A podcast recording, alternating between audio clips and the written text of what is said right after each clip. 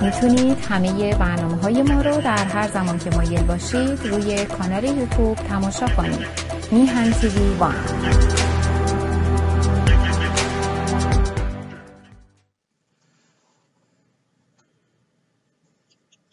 درود به همیهنان گرامی در ایران و در سراسر جهان. امید که در هر کجا که هستید و هستیم استوار و پایدار در کنار هم و همگام و هم صدا و هم رزم در راستای خیزش ملی و مقدس ملت ایران باشیم. اگر کلمه مقدس رو به درستی باید به کار برد باید درباره این خیزش و این جنبش ملی به کار برد و بس. و درود به یاران و همراهان برنامه های در شناخت هویت ملی و در شناخت تاریکی ها و روشنایی های آن. در برنامه 116 هم هستیم و همونطوری که من اشاره کردم در برنامه قبل در این برنامه می‌خوام به فرایند تأثیر و فعالیت های آخوندهای اجنبی مفتخور انگل صفت متعفن ضد ایرانی که از دوران شاه اسماعیل صفوی به ایران سرازیر شدند صحبت بکنم و نشان بدم که چطور این کرم های تاریخ این واقعا انگل های ریشدار که از هر انگلی خطرناکترند موفق شدند. نه تنها بخشی از شاهان صفوی رو زیر سلطه تفکر خود درآورند و به کمک آنها اندیشه هاشون رو گسترش بدند بلکه موفق شدند در طول قرنها. به درون جانها و اندیشه ها و خرد ایرانیان. نفوذ بکنند و ما رو فلج بکنند. یعنی ما ما رو ملتی بکنند که از اندیشیدن و خردورزی محروم بمانیم. این رو من روش تاکید می‌کنم. شما توجه بکنید. ما ملتی هستیم که فقط آخوندهاش اعتقاد ندارند که قرار امام زمانی از چاه بیرون بیاد و بشریت رو نجات بده. قرنهای قرن و تا همین الان بسیاری از کسانی که ادعای اندیشیدن دارند به این تفکر معتقدند. به انبوهی خرافات معتقدند. برخی سازمان های سیاسی برخی کسانی که ادعای روشنگری دارند. در هر حال به این خواهم پرداخت و چون در دوره صفویان هستیم و یکی از گرهگاه ها اون بحثی رو که من تا, دنبال، تا دوران شاه سلطان سن صفوی دنبال کرده بودم و مصادف شد با خیزش بزرگ سال گذشته من از این نقطه به بعد دنبال می‌کنم. یعنی ما بحثمون از آغاز شروع شده بود رسیده بود به دوره صفوی می‌خواستیم ادامه بدیم بریم به دوره حمله محمود اشرف افغان به ایران و بعد نابودی سلسله صفوی و بعد دوره افشاریه و کریم خان زند و قاجاریه الا روزگار کنونی از زاویه هویت ملی. چون این بحث رو من اشاره کردم قبلا با جناب سعید بهبانی در طی حدود دویست برنامه و تاریخ ایران رو دنبال کردیم. ولی این بار چکیده و تخدیر شده اون رو می‌خوایم در بحث هویت ملی پی بگیریم. بنابراین این بحث میفته رو روال طبیعی خودش با اشاره به شرایط روز. و نیز مثل همیشه من درود می‌گویم به جناب سعید بهبانی و همکاران میان تیوی و تلاش های ارزشمند آنها در رابطه با روشنگری موفق باشید و پایدار و در کنار مردم و میهن و ملت خود.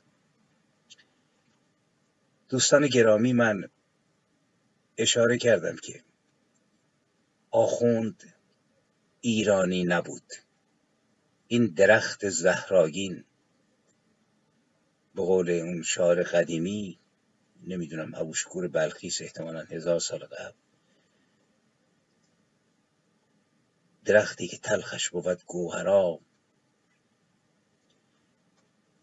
بعد اشاره می‌کنه که اگر برنشانی به باغ بهشت به خلاصه آبیاریش بکنی از جویبار بهشت سرانجام گوهر به کار آورد همان میوه تلخ بار آورد. برحال این درخت آخون نیز همین درخته که متاسفانه تبدیل شده به یک جنگل زهراگین در طی قرنها به خصوص در دوره ظهور خمینی آمارها رو دارید. یه بار خبرنامه گویا نوشته بود بین یک و نیم میلیون تا دو میلیون روحانی با امامه و بدون امامه در ایران مشغول ارتزاق و فعالیتند. یعنی اگر جمعیت ایران رو هشتاد میلیون حساب بکنیم یک چهلمش انگل های امامه بر سر و بدون امامه ای هستند که دارند از خون و رنج ملت ایران تغذیه می کنند اینها از خارج از مرزهای ایران آمدند و به عنوان مهاجر و به قول خودشون ایرانیان شدن انصار. این ماجرای مدینه و رفتن پیغمبر اسلام به اونجا تکرار هولناکتری گرفت. او ده سال ماند اونها. در زاویه شیعی حدود 500 ساله که دارن مثل اون جانور آخوندک. یک حشره است که در دریدن حشرات دیگه واقعا هولناک کار کردش. عین اون آخوندک هستن. بیهودم نیست که اسم آخوندک رو گذاشتن روی این حشره. دارن میدرند اینها وقتی ما نگاه بکنیم من تاکید می‌کنم دوستان گرامی به خصوص اهل اندیشه و خرد باید ما حتما سرگذشت اینها رو دنبال کنیم. من دفعه قبل اشاره کردم که ریشه های اینها در مملکتی که سنی مذهب بود در زمان مغل ها با شیخ صفی شروع شد در زمان تیمور. خلاصه اوج گرفتند همکاری کردند با خونریزترین جلادان ضد مردم ایران یعنی ارتش چنگیز و ارتش تیمور. و یک رگ و ریشه برای خودشون جستند تا زمان صفویان فرا برسه. زمان صفویان رو من اشاره کوتاهی کردم. تأکید می‌کنم. بخوانیم کتاب های بزرگان این سرزمین رو از علی دشتی گرفته از استاد احمد الکاتب از سنت های قدیمی و از آثار امیر حسین خونجی در دوره صفویه تا بدونیم که چه خبر بوده. ببینید علمای جبل عامل یکی از دلایل مهاجرتشون به ایران دلایل فردیش. با برآمدن سلسله صفوی وضعیت اقتصادی اونها بود. اونها به دنبال نان و آب راه افتادند از جبل عامل از احسا و به ایران آمدند و تأکید می کنند بسیاری از محققان که وضع نابسامان اقتصادی بود که در سرزمین اونها وجود داشت و اینها به دنبال آبونان نیز روانه شدند و شدند علمای تراز اول. و این مهاجرت تأثیرات بسیار بسیار رنگارنگی داشت. شما نگاه بکنید. مملکتی است که به ضرب شمشیر شاه اسماعیل. من تاکید می‌کنم روی این واقعا دقت بکنید که چگونه ما شیعه شدیم. یعنی تو ذهن گویا یک ایدئولوژی بوده که نرم نازک مثل اون چیزهایی که در مورد عیسی مسیح میگن. چون مسیح در دوره خودش کسانی که اون رو شخصیت تاریخی می‌دونن با جنگ و شمشیر وارد نشد. تبلیغ می‌کرد. گویا که اسلام هم اینطوری وارد شده. ولی من قبل از این بارها اشاره کردم حکومت سربداران رو زیدیان رو با جنایت و جلادی و خونریزی همراه بود. این حضرات نیز وقتی آمدند تشیع به ضرب شمشیر شاه اسماعیل و خلاصه کشتارهای قزلباشان رسمیت یافته بود. نیازمند آخوند بود. اینها روانه ایران شدند. حاکمان صفوی موقعیت رو خلاصه مناسب دانستند با آغوش باز پذیرا شدند اونها رو. و مکتب تازه پایی رو که به ضرب ساتور و شمشیر تحمیل کرده بودند بر مردم با کمک اونها سعی کردند که ترویج بدن تعمین پیدا بکنه و بتوانند به عنوان پایه های حکومت از اون استفاده بکنند. اشاره کردم که اولین آخوند کله گنده شیخ علی ابن عبدالعالی معروف به محقق کرکی بود که وارد ایران شد. یکی دیگه از اونها شیخ زین الدین فقیه عرب است که در زمان شاه اسماعیل اول به ایران آمد و شد شیخ الاسلام و قاضی بزرگ هرات.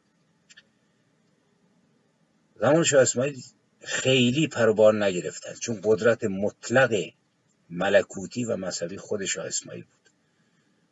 در دوره سلطنت شاه تحماس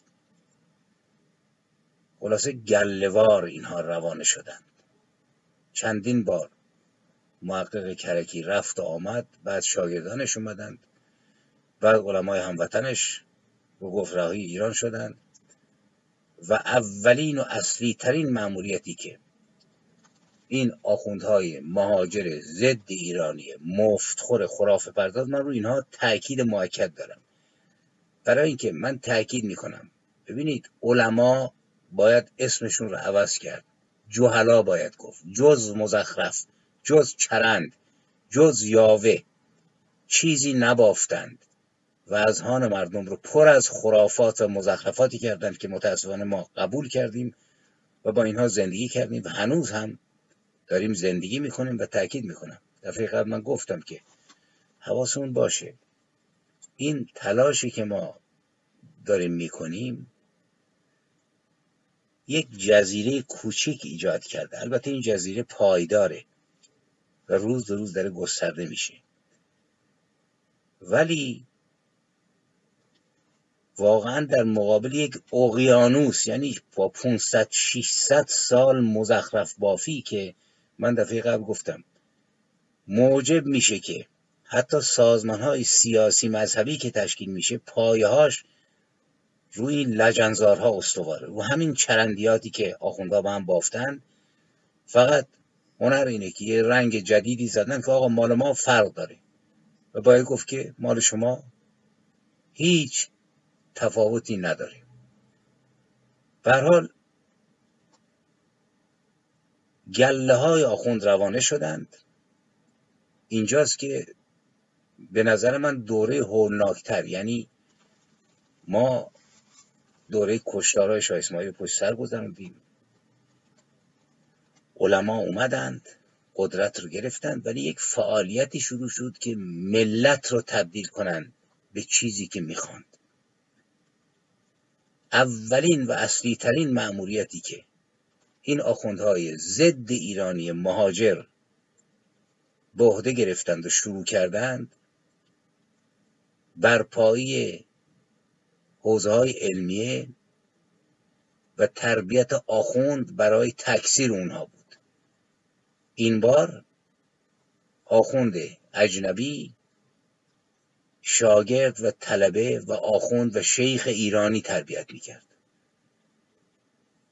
این مسئله که باید ما بهش توجه بکنیم. یعنی نفوذ اونها مثل یک حشره که میره زیر پوست و بهتر باید گفت در مغز زندگی می‌کنه به درون اندیشه و روح و روان و احساس و خلاصه چیزهای درونی ما ایرانیان بود.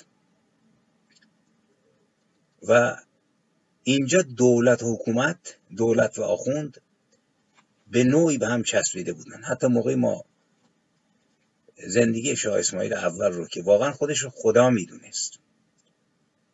من زیاد روی چیزهای اخلاقی اینا تاکید نمی کنم برای اینکه چیزهای سیاسی و تاریخی مهمه. ولی زندگی شاه اسماعیل بخونید هیچ مرزی به صورت فردی نداشت.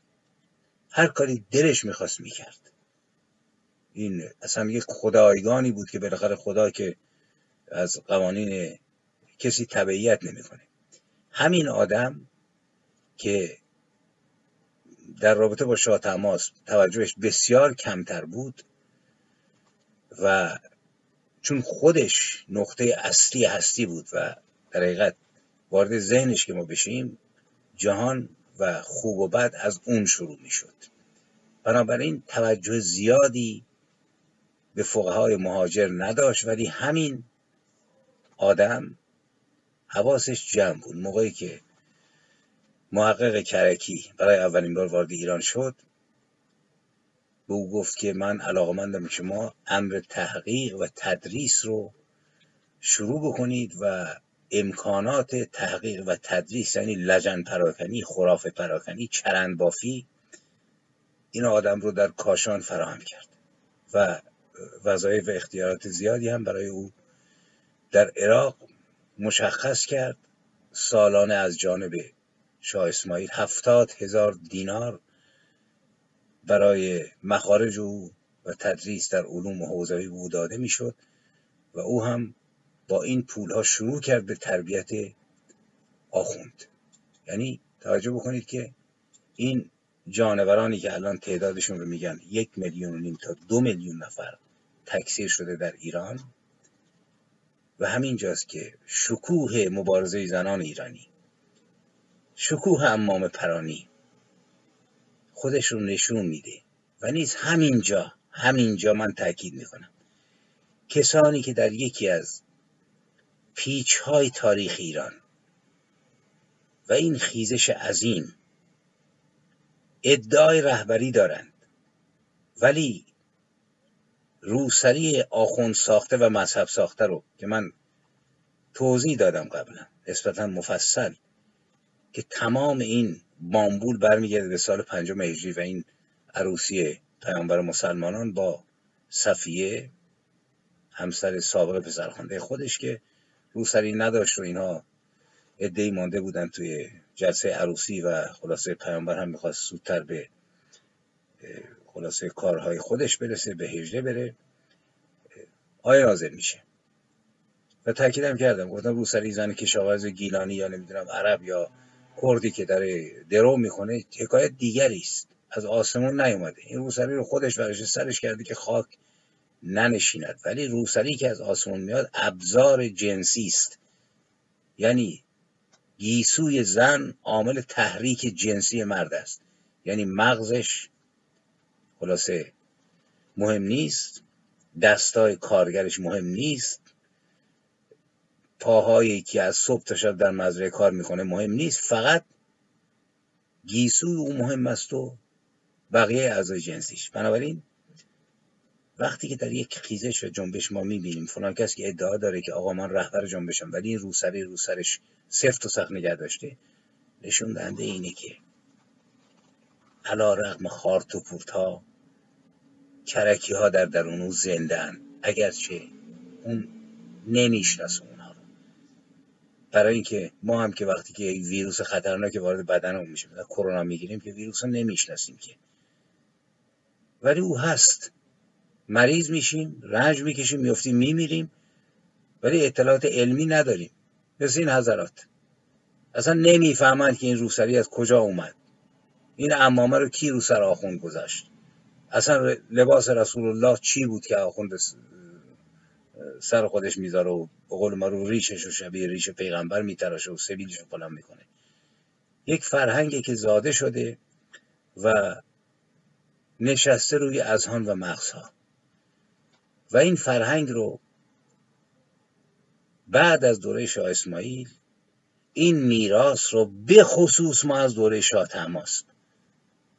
که گله از این جانوران روانه ایران شدن به خاطر به دست آوردن امکانات مال پول بخور و بخواب و شروع کردن به تدریس و تعلیم علوم شرعیه و به خصوص این فقه. من خوشبختانه دانشگاه الهیات رو تموم کردم و می‌دونم که چه خبره این فقه و خلاصه چه مزاحمت دائمی. انگار که انسان عقل و شعور نداره و همه چیزهاش رو یعنی این پروردگار آخوند روی دماغ ما نشسته روی دست ما نشسته که چی می‌گیریم. توی دهن ما نشسته که ما چی می‌خوریم. در نقاط حساس بدن ما نشسته که ما با چه کسی رابطه برقرار می‌کنیم. یعنی وقتی شما فقه بخونید انگار که برای آب خوردن برای شستن برای راه رفتن برای نفس کشیدن برای توالت رفتن. به قول معروف. آقا با پای نمی‌دونم راست وارد توالت نشید با پای چپ بشید. تو خود دانشکده که ما بودیم وقتی که سوال کردی که چرا استاد خیلی قشنگ توضیح داد آقا چون تکه بدن رو پای راسته آدم اگه سکته بکنه با سر میفته تو توالت. چون توالت قدیم که مثلا الان نبود که. ولی با پای چپ که بره اگرم سکته بکنه میفته بیرون توالت. علما فکر کردن. امام جعفر صادق امام محمد باقر به قول فکر کردن که ما چه بکنیم. بعد الان تبدیل شده به جوک. میگن تو یکی از امتحان ایدئولوژی که الان در ایران وجود داره یه بابایی هی رد می‌شد. بالاخره دفعه بیستم بود که رفت کاری پیدا بکنه امتحان ایدئولوژی گرفتن. گفتن آقا با چه پایی باید وارد مستراح شد. گفت آقا شما ما رو استخدام کنید بنده با کله وارد مستراح میشم حکایت روزگار ما شدیم برحال در دوره جناب کرکی در دوره شاه تماز ادامه کار کرکی گسترده شد. حوزه بزرگ علمیه کاشان رو درست کردند گسترش یافت. بعد اصفهان صاحب چندین حوزه علمیه یعنی جهلیه یعنی دروغ پراکنی یعنی خرافه پراکنی یعنی کنترل مغزها شد.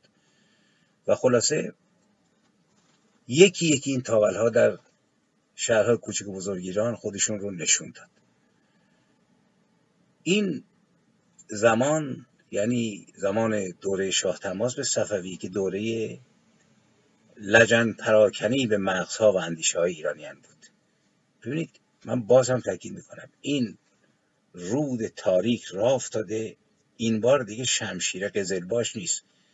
روانه شده به درون ما و این رود ادامه پیدا می‌کنه. اندکی در دوره نادر، نادرشاه کند میشه. بعد زمان کریم خان همینطور. بعدش زمان صفوی شدت می‌گیره. میاد تا سال 57 در انتهای قرن بیستم. و موجب یک خودکشی جمعی سیاسی در ایران میشه. یعنی فریاد مرگ بر شاه و درود بر خمینی. این لجنزار در حقیقت از همون زمان شروع شد.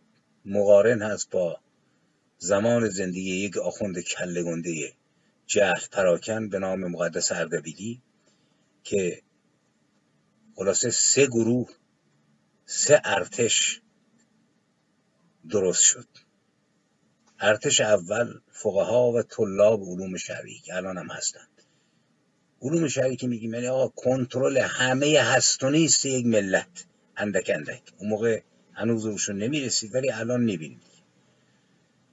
بعد لقب مزخرف این گروه دومیشونه حکما و متعلمان علوم عقلی. اصلا ببینید در این تفکر با خودمون شوخی نکنیم. وقتی که همه کارها رو یک خدایی که معلومه کجا نشسته و چه داره می‌کنه فقط با دعا بکنیم درخواست بکنیم بترسیم مشخص کرده اصلا عقل به چه دردی می‌خوره؟ عقل در حقیقت عبد و غلام و برده تفکر شرعی است. من رو این تاکید می‌کنم. در اسلام ما عالم و حکیم علوم عقلی اصلا نمی‌تونیم داشته باشیم. برای اینکه امام جعفر صادق امام محمد باقر نمی‌دونم علی ابن ابی طالب دوازده امام چهارده معصوم و بعدم ارتشی از علما تکلیف همه چیز ما رو روشن کردن. مثل کسانی که تو کندوی زنبور اثر زندگی می‌کنن. عقل به چه در می‌خوره؟ عقل شورشگره. عقل میره جلو. اگه اسطوره‌ای بخوایم ببینیم عقل همون چیزی است که در اون اسطوره بهشت گفتن آقا نخور سیب رو خورد. تجربه کرد. بعد میگن که آگاه شد به علوم و دانش ها و اسامی رو شناخت. بنابراین این مسئله علمای علوم عقلی و حکما یک تعارفه. متعلمان علوم عقلی یعنی در ارتش کناری فقها و طلاب علوم شرعی است و هر موقع هم که این حکما و متعلمان علوم عقلی یه مسخال شک کردن به پاشنو بیرون گذاشتن یا با اردنگی بیرونشون کردن یا کشتنشون. به طوری که صوفی کشی درویش کشی یا کسانی که مثل منصور حلاج یا صوفیان عارفانی که ما داشتیم. اینها در زیر ارتش ضرب ارتش فقها و علوم شرعی و طلاب نفس نمی‌تونستن بکشن. عده از علما هم که به قول معروف اصلاح طلب بودند یا میانه رو طریق میانه رو برگزیدند و ماشاءالله هم شدند. دانشمندان علوم شرعی و هم متعلمان علوم عقلی. اینها این سه ارتشی بود که در دوره شاه تماس به صفوی راه افتاد و حیات فرهنگی سرزمین ما رو به شدت تحت تاثیر خودش قرار داد. حال مسئله حضور آخوند رو حالا به اسم متعلم به اسم فقیه به اسم نمی‌دونم هر چیز دیگه. شما وقتی که روی میز بگذارید می‌بینید آخوندها معتقدن که اینا ایران رو جلو بردند میگن که علمای جبل عامل در قدرت سیاسی و فرهنگی عصر صفوی نقش بسزایی داشتند و محقق کرکی سیاست های شاه اسماعیل رو تعدیل کرد نرمش کرد. حالا چه کرد؟ باید دید. شاه اسماعیل تا پایان عمرش تا زمانی که چالدران از مسند خداییت پایین نیومد هر کار دلش خواست کرد. ولی این جناب محقق کرکی یک کار رو کرد که باید به هیچ وجه منکر نشد. یعنی از همون زمان کرکی بود که در ذهن این آخونده غیر ایرانی تغییر سیستم حکومتی و به قدرت رسیدن شیعه به رهبری طبعا مشتهدین و آخوندها. این رو گذاشت روی میز. یعنی اگه دنبال ولایت فقیه میگردیم که آقا برخی یقه رضا شاه رو می‌گیرند که چرا در دوره دوم حکومتش کوتاه اومد. و یا محمد رضا شاه رو که آقا هی پنج هزار تا مسجد بود شد پنجاه هزار تا. ببینید میشه اینا رو نقد کرد. درست. البته اگه نیفتیم تو زمینه آخوندها و همراه با تمام امام جمعه های الدنگ و بی همه چیز دورور خامنه ای و خود خامنه ای و نانخورهای خامنه ای همصدا نشیم در گفتن مرگ بر شاه و نقد به خصوص سر پهلوی می توانیم نقد بکنیم ولی با توجه بکنیم که این بساط زمان محمد رضا راه نیفتاد. من بارها تاکید کردم. اگر ما متوجه نباشیم که با هر نقدی که داریم نسبت به دوران پهلوی محمد رضا شاه کسی بود که محصور بود در ملتی اسلام زده. خود او نیز اعتقادات اسلامی داشت. ولی کارکردهای سیاسی شما نمی‌تونیم همه رو بار بخونیم به گردن او. وقتی ملتی 90 درصد خردش شعورش عقلش نفس کشیدنش توالت رفتنش هماغوشی با همسرش به دنیا آمدن بچهش سفر کردنش دعا خوندنش افسارش دست آخونده شاه نمی‌تونه شهریاری بکنه حتی اگه بخواد کار خوبی بکنه. برای اینکه با ملتی سر و کار داره که این ملت اسیر قدرت آخونده و نه زیر سلطه سلطنت یا شهریاری بهتر بگم.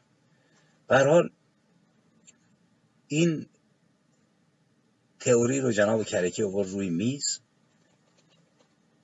و یک ارتشی از آخوندها این رو تعمیم دادن مستدل کردند و این جناب کرکی شش سالی هم در عراق زندگی کرد و بعدها رفت تو سال 940 بود که 940 هجری در نجف مرد در زمان شاه تماس صفوی ولی باز هم تاکید می‌کنم مهمترین از مهمترین تأثیرات مهاجرت آخوندهای اجنبی غیر ایرانی به ایران. تثبیت اندیشه ولایت فقیه بود.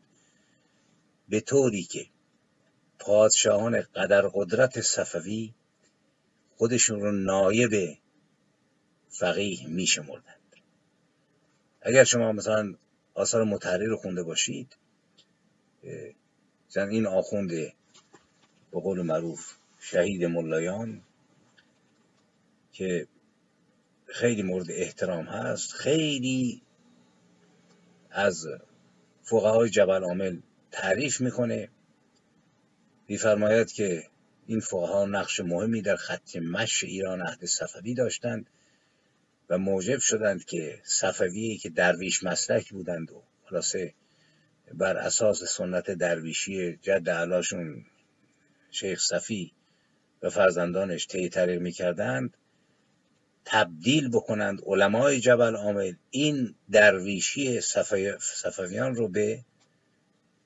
روش های فقهی خودشون یعنی علمای جبل عامل.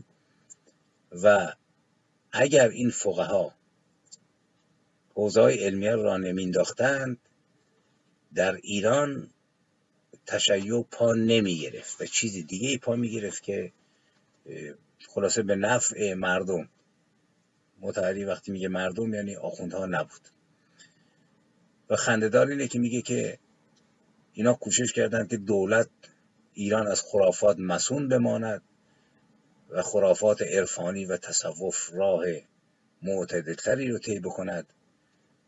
به همین دلیل علمای جبل عامل به خصوص محقق کرکی و شیخ باهایی حق بزرگی بر گردن مردم ایران دارن. این حق رو الان ما می‌بینیم. یک حقی که از جناب شیخ باهایی غیر ایرانی جبل عاملی لبنانی مهاجر به گردن ماست و آمد به ایران و خلاصه کارهای بسیاری کردند. هر دو سودشون رو بردند. آخوند و شاه اسماعیل ولی شاه اسماعیل رفت ولی آخوند موند. یعنی اگر که مثلا شما حساب بکنید که این حضرات این همه لجن رو سرازیر نکرده بودن ما وضع دیگه داشتیم. حال این مهاجرت بسیار بسیار تاثیرات ویرانگر تاریخی داشت. پایه تشیع پایه ولایت فقیر رو محکم کرد و ایران تحت تاثیر تفکر عده قرار گرفت دفعه قبل من گفتم ایرانی نبودند و اینها به جایی که بر مردم تکیه بکنند منافعشون گره خورده بود با منافع قدرتمندانی که داشتن مردم رو میچاپیدند. باید این رو رفتید و به خصوص این حرکتی رو که به تأسیس حوزه های علمی انجامید مساجد انجامید تربیت آخوند انجامید باید دنبال کرد. و باید عوامل رو دید. رسمی از پیدا کردن مذهب شیعه و مکاتبی که حول اون شکل گرفت استفاده از آخوندهای اجنبی برای کسب مشروعیت و سلطه خودشون توسط دولت صفوی. قدرت گرفتن آخوندهای امامه بر در نگاهبانی از شریعت به عنوان خلاصه سربازان امامان معصوم و نیز استفاده حکمرانان صفوی از این آخوندهای غیر ایرانی برای تثبیت قدرت خودشون و خیلی کارهای دیگه. رو می‌تونیم بریم ما بخوانیم و ببینیم که چه خبر بوده. ولی اگر ما بیشتر بخوایم بدانیم باید رفت واقعا روی تحقیقات جدیتر. مثلا یکی از تحقیقاتی که وجود داره اشاره می‌کنه که این کسانی که در ایران اون موقع سفر می‌کردند. یعنی مثل تجار سفرنامه نویسان مثل شاردن و غیره اینها می نویسند که در این مملکت مشتهد آخوند شیعه در زمان شاه تماز قدرتش از شاه بسیار بسیار بیشتره. و در حقیقت شاه خودش رو نماینده آخوند می‌دونه. این چیزی است که باید توجه داشت که اینها در طول 500 سال چگونه در حقیقت زندگی کردند چگونه هر کار دلشون خواست کردند. و خلاصه کار رسید به جایی که امروز ما شاهدیم. باید رفت مثلا آثار این حضرات رو خوند. مثلا آثار شهید اول رو در رساله اللمعت دمشقیه که بر وظیفه امام نایب در زمینه قضاوت و فتوا توضیح میده و در حقیقت اینجا دست دولت بسته است. و می‌گوید که اگر پادشاه فقیر رو به انجام امور شرعی واجب است که فقیه از شاه اطاعت بکنه و اینجا ما قدرت شاه و فقیه رو قشنگ می‌بینیم که در کنار همدیگه چطوری گره خورده. حال در این زمینه بسیار نکات وجود داره. من باسم تاکید می‌کنم باید رفت و خوند. من یکی دو نمونه رو فقط اینجا اشاره می‌کنم برای اینکه بدونید چه خبر بوده و چگونه باید دید. در عصر صفوی یک گرایش بسیار نیرومندی در نقش فقیه جامع و شرایط در امور حکومتی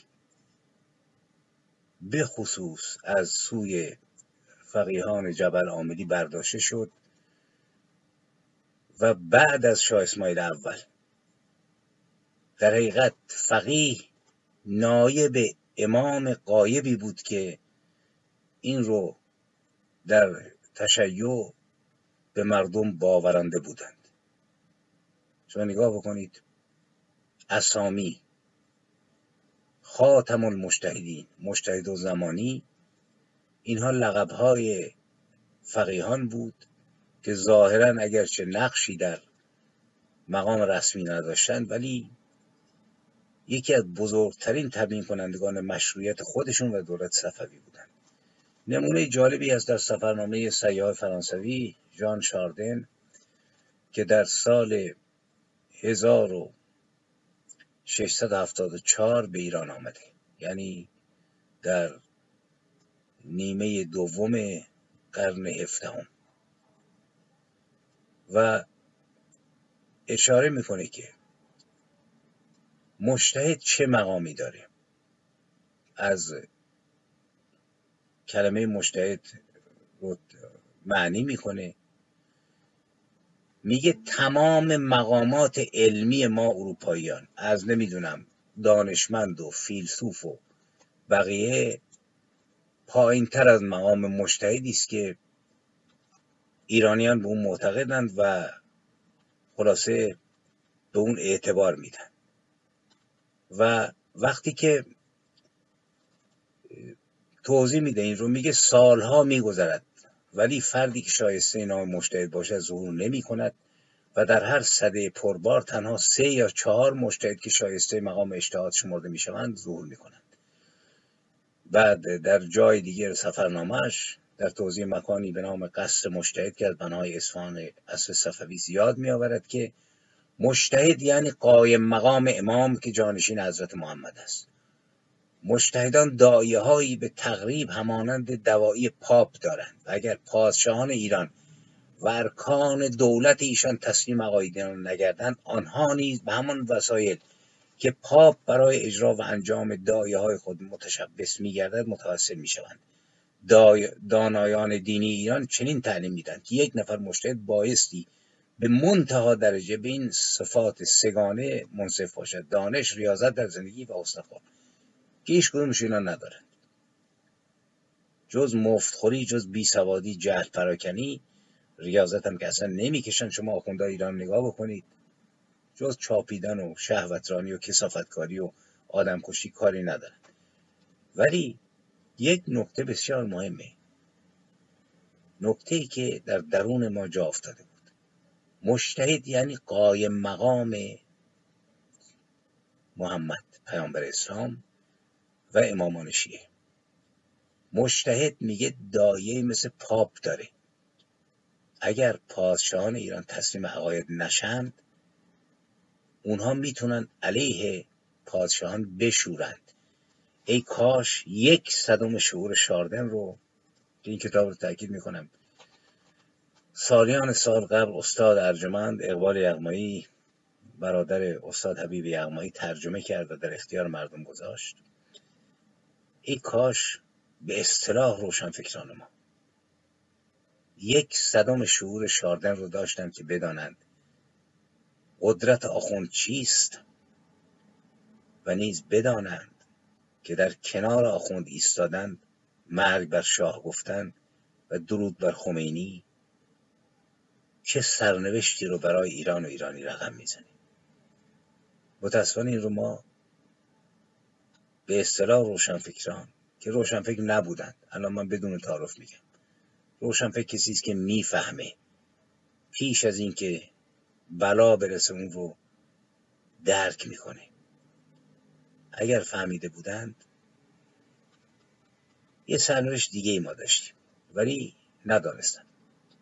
بعد شاردن اشاره می‌کنه از نظر بعضی مردان مذهبی نایب امام باید یک مشتهد معصوم باشد و به این ترتیب مقام اسمت امام به مشتهد انتقال داده می شود لازم به توضیح نیست که در کیش شیعه تنها چهارده تن معصوم هستن یعنی این چهارده میگه در نظر بعضی مردان باید در نظر بعضی مردان و زنان. در مقطع هفت چند درصد ملت ایران دنبال آخوندها بودند و دنیا آخرتشون به اون گره زده بودند بعد کمفر جانگرد آلمانی از صفوی یک توضیحاتی میده که بیشتر قدرت این بلا رو که بر ایران نازل شده روشن می‌کنه. او بعد از ذکر مقامات به اصطلاح روحانی دولت صفوی ادامه می‌دهد. این صاحبان مقامات عالی دینی از نظر حیثیت و احترام بعد از کسی که عالم به کتاب است و مشتهد خوانده می شود قرار دارند. این لقب حد اعلای روحانیت و پیشوایی بیچون چرای مسلمانان را میرساند. وی می‌گوید هیچ چیز اهم از عنایت خاص شاه و یا همراهی و همدلی روحانیون و بزرگان در رسیدن به این مقام موثر نیست. تنها کسی که به تدریج بر مبنای دانش و بینش برتر خود و طرز زندگی زاهدانش مورد توجه ویژه همه مردم قرار گرفته باشد می‌تواند به این مرتبه بلند نائل شود. مردم چنین میپندارند. دقت بکنید. مردم. این جانگرد میگه مردم چنین میپندارند که ذهن این مشتهدان از هر گونه صحو و خطا می‌تواند به تمامی تشویش ها و ناراحتی های وجدانی پایان دهد و در مسائل مورد تردید و همچنین تفسیر درست قرآن و روایت پیامبران و امامان دوازدهگانه او مرجع قطعی است. این ماجرا از زمانی که این سیاه و جانگرد ایران رو دیده چهارصد سال ادامه داشت قدرتمندتر شد و سرنوشت امروز ما رو رقم زد که این آخوندها خلاصه حاکم باشن این جهانگرد میگه شیفتان که عالمان به کتاب نیز در اعتقاد به مشتهد با مردم عادی شریکند و چنین میپندارند که پیشوای روحانی پیشوایی روحانی مردم و رهبری مسلمانان به عهده مشتهد گذاشته شده است. در حالی که فرمانروا تنها وظیفه دارد که به حفظ و اجرای نظر وی همت گمارد مشتهد نسبت به جنگ و صلح تصمیم می‌گیرد و بدون صلاح دیده وی هیچ کار مهمی در زمینه حکومت بر مؤمنان انجام نمیپذیرد و این سیاه توضیح میده که برای توجیه این مایه قدرت مشتهد که از نظر شاه ناگوار است می‌گویند برای آنکه مسلمانان بر اساس خواست خداوندی هدایت شوند خدا باید ارادش را به یکی از مردمان فانی اعلام دارد. و می‌پرسد چه کسی برای این کار شایستگی دارد؟ چنین فردی باید یک رهبر دنیوی وابسته به خاک و تن باشد و پاسخ می‌گوید که چنین وجودی نمی‌تواند جای مناسبی برای توجه ویژه خداوند باشد. خواست خداوند تنها بر کسی تجلی می کند که عمری را در معنویت گذرانده با چشم پوشیدن از همه لذت های دنیایی دل را محبت نور الهی کرده باشد. کسی که زندگانی دردناک خود را در این دنیا چون زندانی به شما آورد و در راه سلامت و رستگاری ابدی سایرین باشد. ببینید درست عکس اینه ولی اینو جا انداخته بودند. و این جانگرد نیز سطر رو می‌دیدیم. و می‌گوید به این دلیل مشیت الهی فقط بر ائمه اطهار یعنی بر اعقاب پیغمبر اکرم آشکار می شود و امروز چون آنان نیستند فقط بر جانشینشان که مشتهد باشد الهام می شود خلاصه زمام رایا به دست شاه سپرده شده و زمام شاه به دست مشتهد. و باید از زمان مشتهد نیت و مشیت الهی رو شاه دریابد. این رو باید فکر کرد بش یعنی این روزها من می‌خوام تاکید بکنم. تو تحلیل و تفسیر تاریخ وقتی که مثلا من واقعا این رو تاکید می‌کنم. ما ماجرای نفت دکتر محمد مصدق درگیریش با محمد رضا شاه بستن مجلس بعد داستان سی تیر 28 مرداد رو می‌بینیم. در بستر تاریخ نمی‌بینیم. یعنی انگار که تمام قدرت و محبوبیت در دست محمد مصدق بوده. انسانی خوشنام دلسوز ولی نمی اندیشیم که به چه دلیلی سی تیر که تعداد نیروهایی که به اصطلاح آمده بودن جمع جور بکنن و سرکوب بکنن بیش از 28 مرداد بود موفق نشد حکومت. و بعد کشید به خلاصه اون سخنرانی های دکتر فاطمی و اون داستان هایی که باید بخوانید. و همینجا هم تاکید می‌کنم دوستی نوشته بود چرا فاطمی تیربانه شد. من پرسیدم باید بیاندیشید چرا مصدق تیرباران نشد. نه به خاطر قدرتش. باید ببینید سخنرانی هایی که شد فحاشی هایی که شد. بالاخره توی مملکت شما بنیادش رو به هم بریزید دیگه. و نیز اینکه چرا 28 مرداد خبری نشد. آقا میگن شبان جعفری اومد و نمی‌دونم یه مش آدم های مثل نمی‌دونم طیب و اینها. و جنبش شکست نه علت این نبود. علت این بود که ما نظر کمفر رو این جناب شاردن رو مد نظر نداریم. ببینید کاشانی یکی از این مشتهدین قدر قدرت در اون زمان در کنار مصدق بود.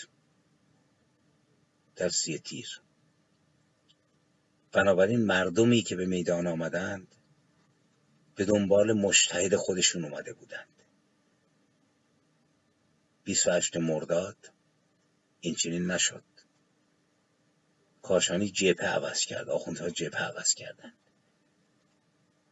و بنابراین بخش زیادی از مردم نیومدن به خیابون.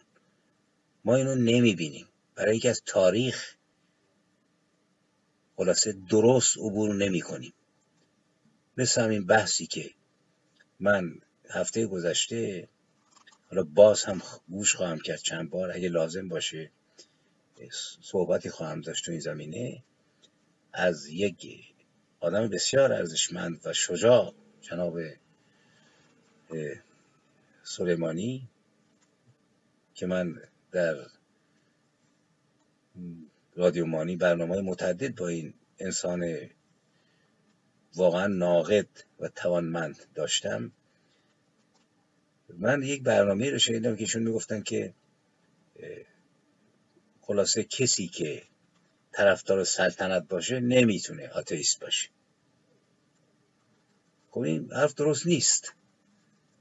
برای اینکه می‌گفتن که بالاخره آقا اسپرم طرف که فرع ایزدی نداره ولی مسئله اصلی اینه میشه شاه رو نقد کرد. میشه اصلا تاریخ شاهنشاهی رو بررسی کرد. ولی دو تا مشکل اینجا وجود داره. برای اینکه یک آتئیست از یک خدای مبهمی که وجود نداره اصلا نه خوبش وجود داره نه بدش.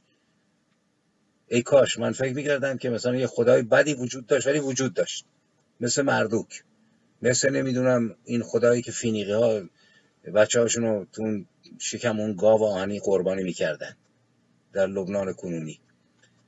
مثل خدایی که استک ها در مکزیک مایه ها در یادم میاد استک ها صدها نفر جوان رو قلبشون رو میکشیدن به خدای خوشی تیده می‌دادن.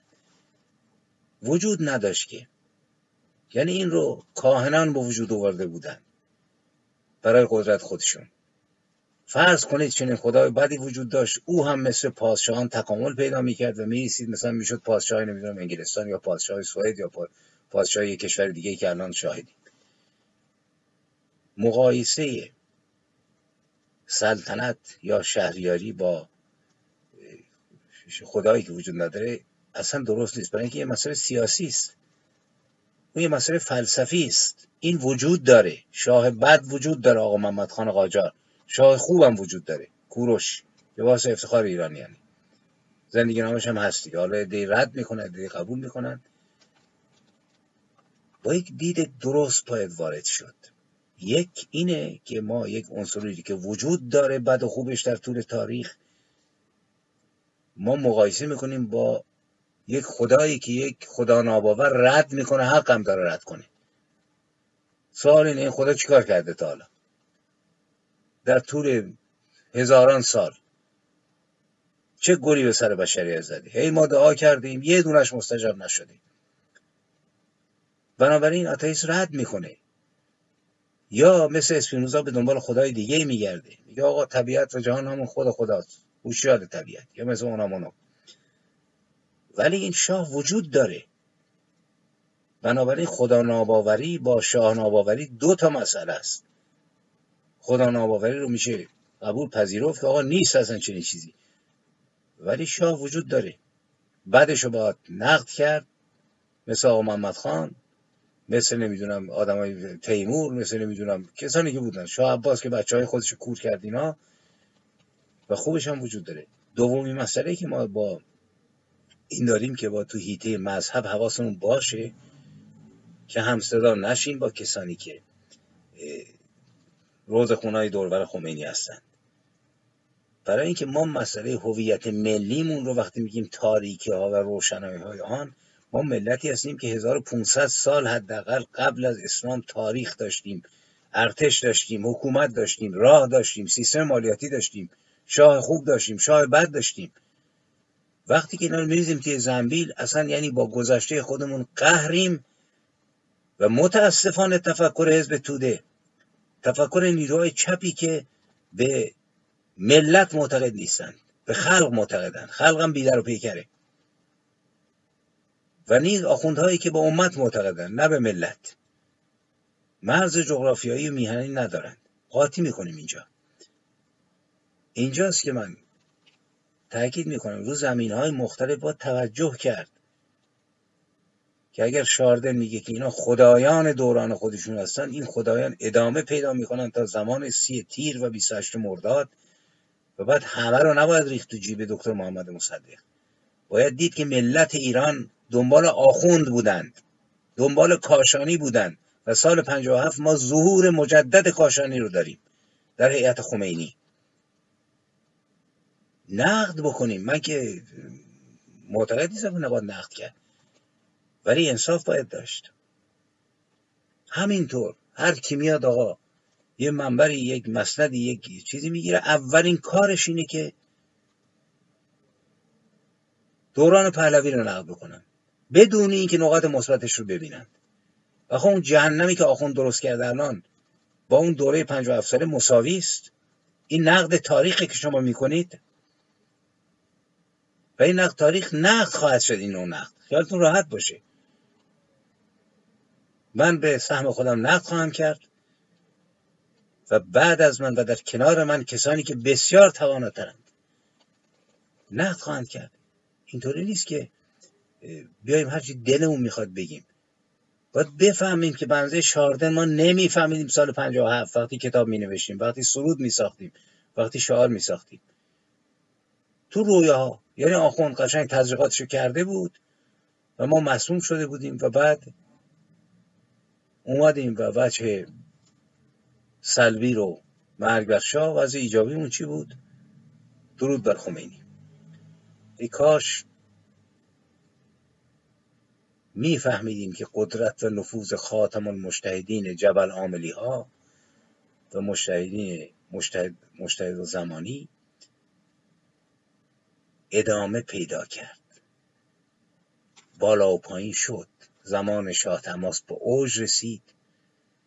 زمان شاه عباس یکم. شاه اینقدر قدرتمند شد که قدرت فقیان تحت نفوذش قرار گرفت. اونا رو کمی پس زد. ولی دیری نگذشت که زمان شاه سلطان حسین شاه سلطان حسین در ملا سلطان حسین جد اعلای عقیدتی جناب خامنه ای چنان اقتدار و نفوذی به دست آورد که یک مملکت رو به باد داد. و مملکتی که زمان شاه عباس با خوب بدش یک قدرت جهانی بود به جایی رسید که موقعی می‌گفتن آقا ارتش افغان اومده پشت دروازه ها ایشون شاه مملکت نامه می نوشت و به گفته مشتهد وقت مینداخت تو رودخونه که به دست امام زمان برسه بیاد کمک بکنه و مملکت واقعا ویران شد. یعنی اسنادی که هست جمعیت ایران تقریبا نصف شد بعد از پایان حمله افغان ها نه به خاطر کشتارها به خاطر گرسنگی فقر قحطی فرار مردم و انواع چیزها. این وضعیت ملایان بود. در طول دوران صفوی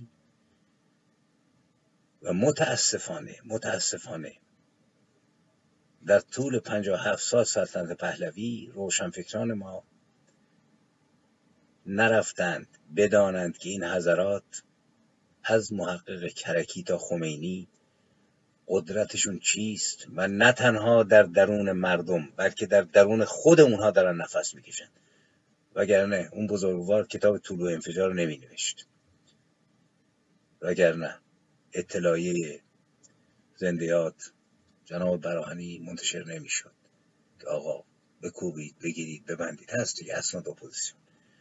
وگرنه اطلاعی های سازمان های سیاسی که مسلحانه جنگیده بودند در مورد ضد امپریالیست بودن خمینی و اینکه رهبر انقلاب هست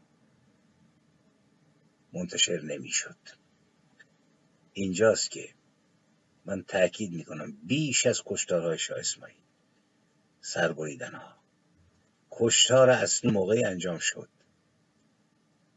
که او توانست به درون ما این اندیشه لجن سرازیر بشه خرد ما رو قفل بکنه ما رو به ضد خودمون برانگیزه و تبدیل بکنه که به قزلباشان بی شمشیر خمینی در سال 57 این بار قزلباشان نیومدن که زن و بچه اهل سنت تبریز رو سر ببرن و بکشن و نمی‌دونم خونهاشون آتیش بزنن. خود ما این کار کردیم علیه خودمون. و هنوز هم متاسفانه نرسیدیم به یک نگاه جدی نقد. تا می‌رسیم آقا برای در رفتن از زیر بار مسئولیت یقه محمد رضا رو می‌گیریم. من نمیگم نباید گرفتا درست. علمی خوب و بدش رو باید گفت. بسیار بیانصافانه داوری میشه درباره این دوره. چون پای خودمون گیره. ما در کنار کرکی ها در کنار خمینی ها در کنار کاشانی ها در سال 57 تو خیابون بودیم. چرا نقد نمی کنیم فقط چسبیدیم آقا. شاه مسجد زیاد ساخت. شاه محصور بود. وقتی روشنفکر که پنده هستم که از زندان میام بیرون هیچی سرم نمیشه و دنبال جامعه بی طبقه توحیدی هم و بنیانگذار این سازمان چیزی سرش نمی‌شد و نیروی سیاسی چپ ما. دنبال طبقه کارگری است که تو ایران 80 درصدش روز آشورا گل به خودش میماله و آگاهی طبقاتی نداره و روشنفکر ما چپ ایدئولوژیک نه چپ سیاسی. یعنی هر چه آن خسرو کند شیرین بود. و هرگز به نقد و بررسی نمی‌رسه که سوسیالیسم روسی به کجا رسید سوسیالیسم چینی به کجا رسیده. بزن آقا تا می‌تونی علیه سلطنت خودت بدون وجه ایجابی. تا حضرت امام وارد بشود و اون سرود معروف کنه مال آقای کسرایی آقای ابتار بود بسوزید در بگشایید. چنگ نوازید آن سفری مهربان گم شده موضوع معتبر در میگم از راه آمد حضرت امام. شاعر چپ ماست. و اومد آخوند و الان با خیزش کنونی باید شهامت این نقض رو ما پیدا کنیم. و نه تنها برای آخوند بسراییم بلکه منصفانه دلیرانه شجاعانه. خود رو نیز ببینیم در این آینه و نگریزیم از آینه خود به سوی تصویر محمد رضا شاه فقط. تا به جایی برسیم که به جای اون شعر معروف بود بسوزید بسراییم من بسرایم در کنار شاعران این سرزمین با اشک و خون که خطاب آخوندها باید در هر چهار راه داری بر پا باشد و بر آن جسدی آویزان تا با آسودگی در خیابانها گذر کنید باید در هر خیابان زندانی وجود داشته باشد و در هر زندان شکنجگاهی و در هر شکنجگاه پیکرهایی به شلاق بسته شده تا امنیتتان مختل نشود. باید در هر قدم جمجمه کودکی در زیر نعلین هاتان خورد شود یا قلبی له گردد یا چشمی بترکد تا احساس کنید اقتدارتان ای امام بر سران پلید پابرجاست باید هم همه انبوه بیکاران معتادان گرسنگان پناهان بی خانمانان در هر گذرگاهی گوشهاتان را بنوازد تا از سیری خود و پرواری حسابهای بانکیتان مطمئن شوید و ریش افشان و دستار بندان و هواکشان و شادمان و شکم جنبانان از معابر ویران و تاریک میهن ما عبور کنید. باید در هر گورستان هزار جسد له شده هزار جسد تیرباران شده هزار پیکر بردار کشیده شده هزار اسکلت سوخته در جنگ و بر هر گور هزار چشم گریان از پدران و مادران این سرزمین بگرید تا لبخندهاتان پایدار بماند. باید در تاریکی هر خیابان هزار آرزو بر باد رود و هزار ناموس فروخته شود. تا رویاهاتان پایدار بماند و فرصت بیشتری بخرید. باید در هر جمجمه دیگ جهل بجوشد و قلیز شود تا بدانید که هر صبح شب طلوع خواهد کرد و تاریکی پایدار خواهد ماند. باید در یک سو رود خون و در سوی دیگر رود اشک ملت ما جاری باشد تا در میان این دو سجاده نجستان را پهن کنید و نماز کثیفتان را بخوانید. باید باید باید و چه کرده اید چه کرده اید چه کرده اید چه کرده اید شما ملایان با این ملت کهن ریشه و تناور تن و این میهن که چون گنجی بیکران و عظیم و چون دست گلی شاداب به دامن عبای نجستان پرتاب شد. و می توانست این میهن قد کشد و بالا رود و بر زیبای جهان انسان بیفزاید و لبخندش بعد از آن همه اشک و آزادیش بعد از آن همه استبداد